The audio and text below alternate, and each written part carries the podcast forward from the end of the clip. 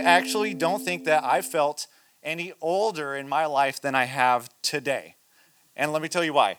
Uh, I was doing some simple math because I was trying to figure out uh, what the youngest person in here, how old you would be.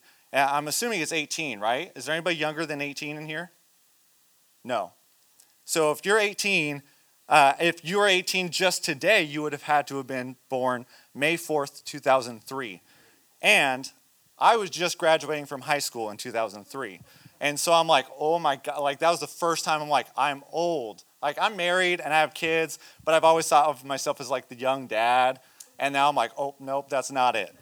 Uh, and so I was graduating from high school at that point.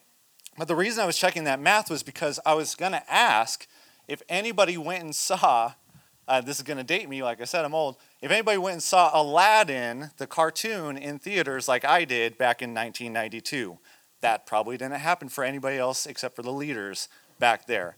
Uh, but, anywho, I did. I went and saw Aladdin in theaters in 1992. And there's this really uh, fascinating scene that happens in Aladdin. Now, you who has seen Aladdin here? Has ever, everybody seen Aladdin, right? Who, I want to know who hasn't seen Aladdin so I can point you out. Nobody. Peter, you haven't seen Aladdin? Oh my gosh. Okay, so in the movie Aladdin, as you guys know, uh, Aladdin gets tricked by Jafar, who's in disguise, to go into the Cave of Wonders and grab the lamp for him, the magical lamp. Now, when they do, uh, there's this, they go out to the sand, and there's this giant tiger that appears, and he says something crazy. I don't remember, but I remember as a kid being like terrified and being scared of this giant tiger uh, who is opening his mouth, and they're going to walk in uh, and look for this lamp. Now, as they go in, it's Aladdin and his monkey Abu, and they meet a magic carpet down there. But while they're down there, Abu is like enticed by every single piece of treasure down in the Cave of Wonders. So much so that you know the rules said do not touch anything but the lamp, otherwise you'll perish. Abu picks up this giant gem and Aladdin sees him, and I can just like hear him go, Abu, no! And he grabs it, and then the tiger yells, Infidels! You, what does he say? Infidels, you've touched the forbidden treasure. And it's so vivid in my mind, so vivid in my memory. We see that Abu is consumed by this treasure that he just can't help himself. He can't resist, and it overtakes him, and he misses out on the big picture which is to get the lamp, get the genie. Now, this is just a silly pop culture reference to what we actually experience today and what we see happen in the Bible. Now, we see this in a few different stories. In Adam and Eve, the Garden of Eden, the serpent tricks them uh, into eating the fruit. They, know, they still know what they're doing. They're, they're tricked, but they still know what they're doing, and they eat the fruit from the tree of the knowledge of good and evil. Thus, sin enters the world. King David. Uh, I think Steve just talked about him. Uh, he sleeps with this beautiful woman he sees bathing on the rooftop who's not his wife and is actually somebody else's wife. He's overcome and obsessed by this, so much so that he then has like her husband killed. They, he gets her pregnant, and then the like the kid dies. It's this crazy roller coaster story uh, about obsession. And then we also see Judas who sells out Jesus for 30 pieces of silver. The Savior of the world, this guy who had been following him uh, and saw all of his miracles happen, uh, heard all of his teachings, and yet he still sold him out for 30 pieces of silver. I did the math on this today too. I just looked it up just to see what it was. Uh, and you know, some scholars kind of disagree, but there were about 14 ounces in a piece of silver, and an ounce is about 56 cents today. So the value of it would have been about $235.20. Can you imagine? And, uh, and that's adjusting for inflation and everything. Back then, I mean, however much that would have been, it would have been like if you sold out Jesus today for $200. That's insane. Now, it may be easy for us to look at these stories and say, I would never do that. That wouldn't be me. But I want to show you a story about Lot and show you that it's actually in our sinful nature to crave these kinds of things. And the slow and easy process it is that it takes to get there and just how dangerous these enticements can become. Now, let me give you a little backstory. God calls a man named Abraham, Abram at that time, he then changes his name later, to set out for a land, and God will make a great nation in this land from Abram's or Abraham's offspring. All of his kids, and his kids' kids, and his kids' kids' kids. Now, Abraham is rich. I mean, wealthy. He has like 300 people, plus people working for him uh, for his household and his livestock. He's got so much livestock. He's got this enormous, like, I, I don't know, everything. He owns everything. He's wealthy. Uh, and he sets out and he brings his wealthy nephew Lot. Lot is also very wealthy. He also has many servants and a giant household and lots of livestock. Now, when you hear nephew, you may think, oh, like a little guy, little, my little nephew. I have a little nephew, Jacob. That's who I think of. But Abraham was 75 years old, and at this point, Lot was a grown man with a wife and two daughters they set out on this journey to go to the land that God has promised them, where they will have a great nation. And while they are traveling, they travel through Egypt. And we get the picture that Lot may be kind of enamored with the city life and its civilization. He gets his first taste of what will draw him to his obsession. And then we see in Genesis 13 that there is this contention that happens between Abraham and Lot. The workers uh, for Abraham and the workers for Lot are fighting over where the animals get to graze, what parts of this land that they're currently staying at is theirs, uh, and like the, you know whose whose cows get to eat where. Those, those were the, the big problems back then. Whose cows get to eat where? So they have this big uh, brouhaha, and Abraham and Lot get together and they talk uh, t- try to talk it out, but they have contention too. And there is so much land, and they say, let's just divide it up. Abraham says, we're just going to divide the land, and you're going to take a side, and I'm going to take a side. Now, Abraham gives Lot first dibs. You have to understand culturally, Abraham, as the elder and as like the, the patriarch of this makeshift family, because uh, Lot's dad actually died a while ago, so he took Lot kind of under his wing in mentorship a little bit. Uh, Abraham, as the elder, would have had first dibs on who gets what piece of land. But he offers up the choice to Lot. He says, Lot, you choose. This is our, this is our beef. I want you to choose first. Now, here's the first time where we see Lot really be uh, enticed by the riches of the world. Lot, also knowing the cultural standard, he should have given up the best uh, land to Abraham, right? He should have said, okay, this side looks the best, this side looks a little bit less good, so you take that side. But Lot instead takes the best one. He sees uh, in Genesis 13:10, it says, He lifted up his eyes and beheld all the plain from, from Jordan, that it was well watered everywhere, like the garden of the Lord, like the garden of Eden, like the land of Egypt. So Lot chose for himself all of the Jordan Valley, and Lot journeyed east. So Abraham's like, choose. And Lot goes, the biggest one. I want the best one. Can you imagine going with like your relative? Your relative's like, hey, come with me. We're going to go get a, a new house.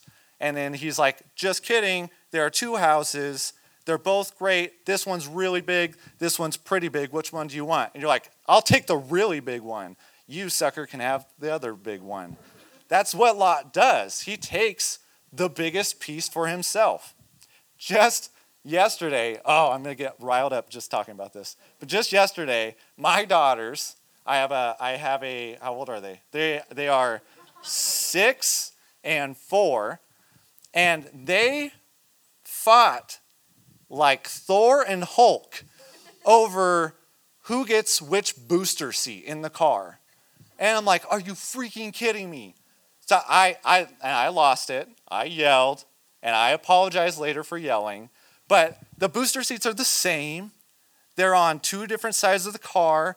They're like a little bit different colored. They both have cup holders. They're fighting over cup holders. I'm like, you both have cup holders, and you don't even have cups.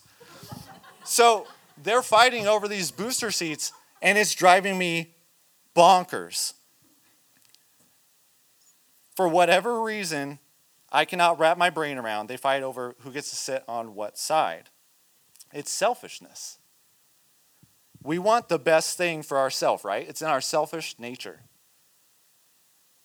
It's that I deserve the best one. I need the best phone. I need the newest clothes. I need the best car. I need the best status, the highest job. I need to make the most money. Now, some of those things you may be like, oh, that's kind of silly, but you have to understand not everybody deals with the same thing. I will tell you for myself that I am drawn to technology, and if I see a new iPhone come out, I'm like, oh, I gotta have that. Their advertisements are pretty cool. This, the features are fun. That's what draws me in. That may not be for you, but everybody has something that draws them in. And we have the attitude I deserve it. And this is where we see with Lot the enticement starts. We can get so focused and zone in, zoned in on fill in the blank for whatever entices you that it starts to cloud our original intention.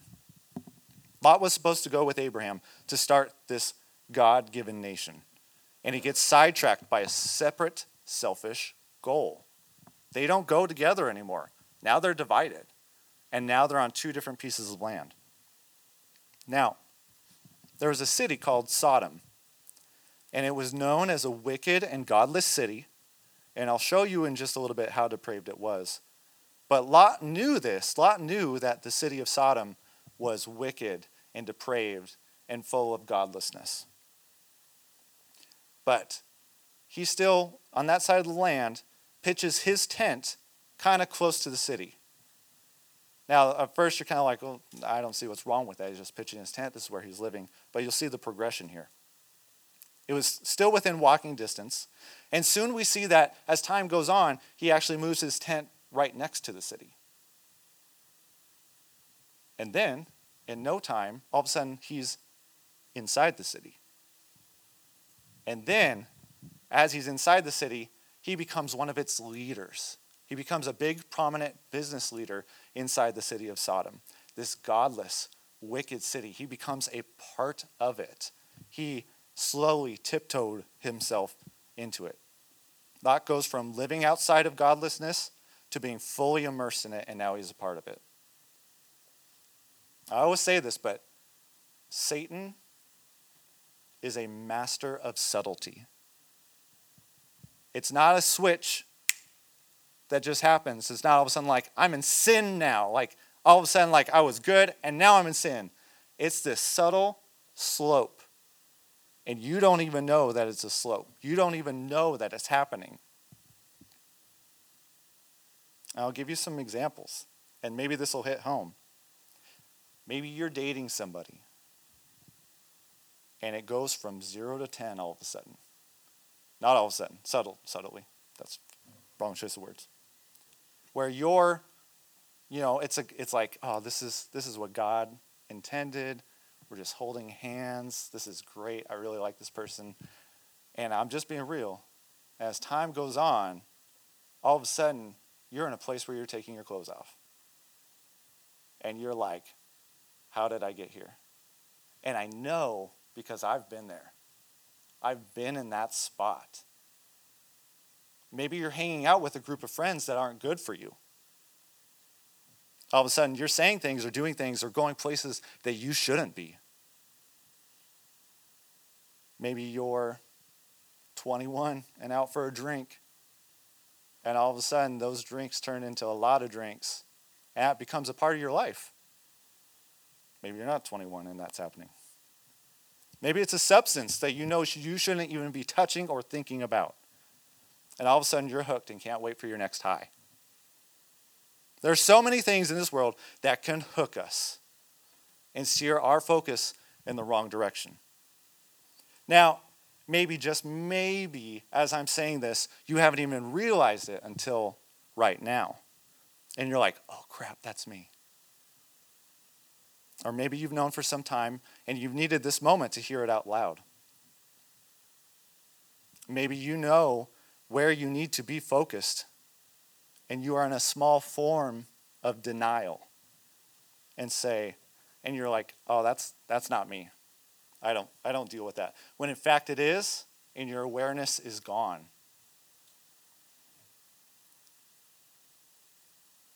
I truly believe that happens with Lot because the Bible called him righteous. And I'm going to show you how far he goes. In Genesis 19, it says that God sent two angels. Now, remember, Lot is living in the city. He has a wife, he has two kids, and he's fully immersed in this city that is just completely the opposite of who God is.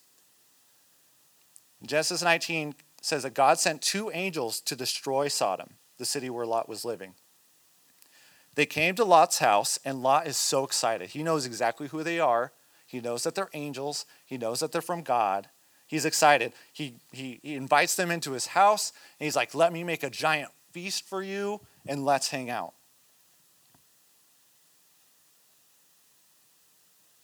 Now, remember that Sodom, Sodom was depraved. Word got out that these angels were in Lot's house. These angels are described as beautiful men. And that night, the Bible says, every man from Sodom, young and old, to the last one, every single man in this city surrounded Lot's house. Then they yelled, Where are the men who came to you tonight? Bring them out to us that we may know them. In translation, send these beautiful men out so that we can collectively rape them. That's the type of depravity that this city was dealing with. Now, Lot comes outside to talk to them. He tries to reason with them. And you think, okay, Lot loves the Lord, and there are literally angels with him, so he knows he's safe because God is with him. But even though God's righteous angels are with him, he tries to take care of things on his own, and he tries to compromise instead of letting God himself deal with it. He says, Please don't do this. He comes out to them and he's like, Please don't do this. And you're like, Okay, like I could see myself saying that. Yeah. Let's compromise. Don't do this. But then he goes one step further. He says, Let me give you my two virgin daughters instead. You can do with them whatever you want. What? I, I have two daughters. That would never happen, ever. But here's the thing he is so far gone, he doesn't even know. Don't rape these angels, rape my children instead. That, that thinking isn't reasonable anymore. Now, thankfully, God knows this, and he intervenes. The angels open the door, grab Lot by the collar, yank him in, and shut the door. And then they cast a blindness on every single man in the city. And it says that the men wear themselves out trying to find the door because they're still trying to get to the angels, but they wear themselves out looking for them. The angels then tell him, It's time to gather your family and leave because we're going to burn this place to the ground. That's my translation, by the way. That's not in the Bible. In verse 15, it says, As morning dawned, the angels urged Lot, saying, Up, take your wife and your two daughters who are here, lest you be swept away in the punishment of the city. Verse 16 says, But he lingered. I was reading this this morning, and I was like, a Lot, come on, man. I'm like the guy yelling at the movie screen. What are you doing? Leave! He stays. The angels, God tells him, We're going to burn this place down. You need to go. And he's like, Not yet. So the men, the angels, seized him and his wife and his two daughters by the hand. The, it says, The Lord being merciful to him. And they brought him out and set him outside the city. Lot knows the city is literally about to be destroyed. It's literally about to rain sulfur and fire from the sky, and he freaking lingers. His wife and kids are with him. Lot, at this point, had become so consumed with the things of the city, what he has built, the wealth he has accumulated, that he neglects the safety and well being of himself and his family. The enticements of the world have clouded his judgment, and he can't bring himself to part with them. So maybe you're hearing this and you're thinking, yeah, Lot was messed up, but look, he made it out, right? God took care of him, right? Yes, but let me tell you some other crazy, messed up things that happened afterwards. Lot's lack of trust in God and obsession to control things was then demonstrated by his wife and daughters. When they were told to leave, they said, Leave and do not look back. Now, that's not like a don't look back on your stuff, like it's, it's going to be gone. It's, it's a command do not look back. Lot's wife is also so obsessed with what she's leaving. What does she do? She looks back, she turns around, and in that moment is turned into a pillar of salt a literal pillar of salt. She's too attached. And then poof, she's gone. That doesn't even stop there. His family had so little faith in God providing and protecting that they tried to take things in their own hands because they were obsessed with what the world had to offer. Lot's daughters think that they're the last ones on earth and so they get Lot drunk and they have sex with him. And yeah, you. And they get pregnant because they think that they have to repopulate the world. They have no faith. They just saw God's angels come and destroy the city, and now they're thinking, like, oh, I guess it's up to us now. Not like, oh, I just saw God do some crazy stuff. God's probably going to do more crazy stuff. They're like, nope, that was it. So let's have sex with our dad. That sentence has never been uttered in this church before. What enticements in this world have you? What has your attention? Where is your heart? And what do you treasure? This world has so much to offer that we desire and obsess over that we can lose focus on everything important and end up sacrificing our relationship with God and even our well being for those things. Maybe you're here and you don't have a relationship with God. And I want to tell you, I'm so glad you're here. We're all so glad you're here. And because you don't have a relationship with God, maybe that has been your intention from the beginning. Maybe you're here, maybe you're here tonight because you've been searching for that fulfillment. Maybe you're here because you have questions why you don't feel satisfied, why you don't feel fulfilled.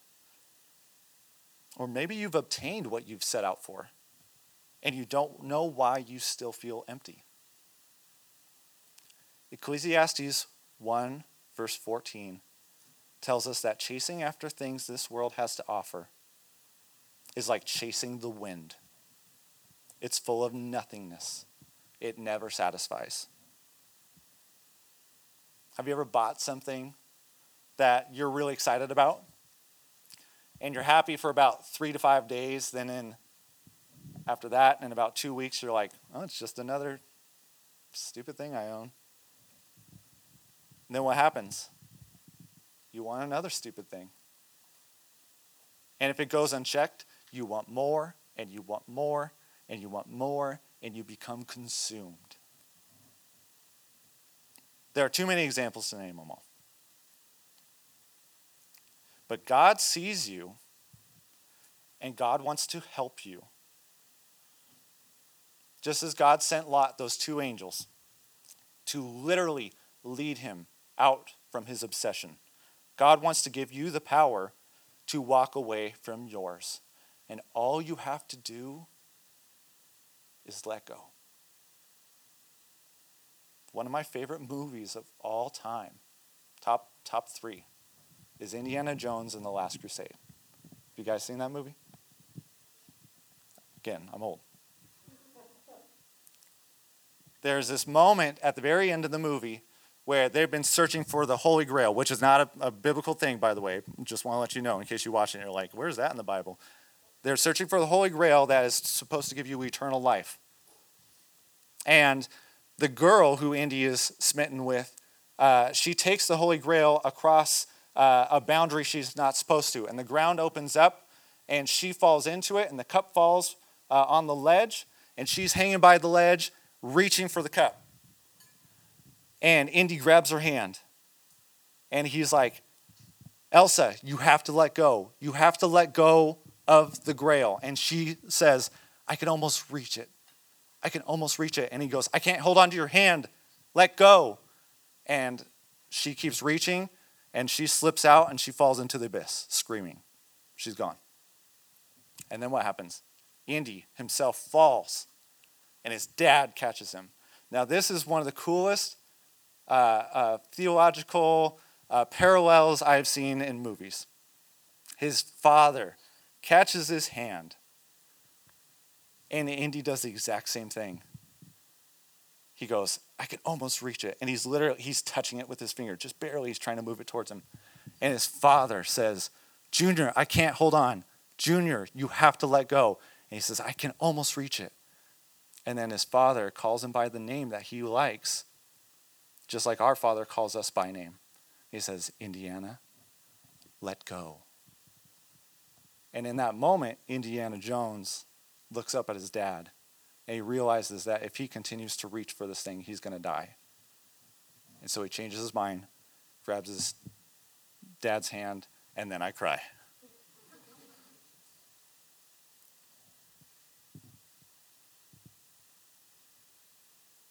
God is calling you by name, reaching for your hand right now. He's calling you to let go of whatever has your full attention rather than Him. Are the enticements of the world holding you back from taking His hand? And if you don't have a relationship with Jesus, are you wondering why nothing in this world is satisfying you? John 6:35 says, Jesus said to them, "I, Jesus, I Jesus am the bread of life. Whoever comes to me shall not hunger. Whoever believes in me shall never thirst." You believe in Jesus, you will be satisfied. He can satisfy you if you let go. God's hand is waiting for you. Are you going to let go of everything else and take it?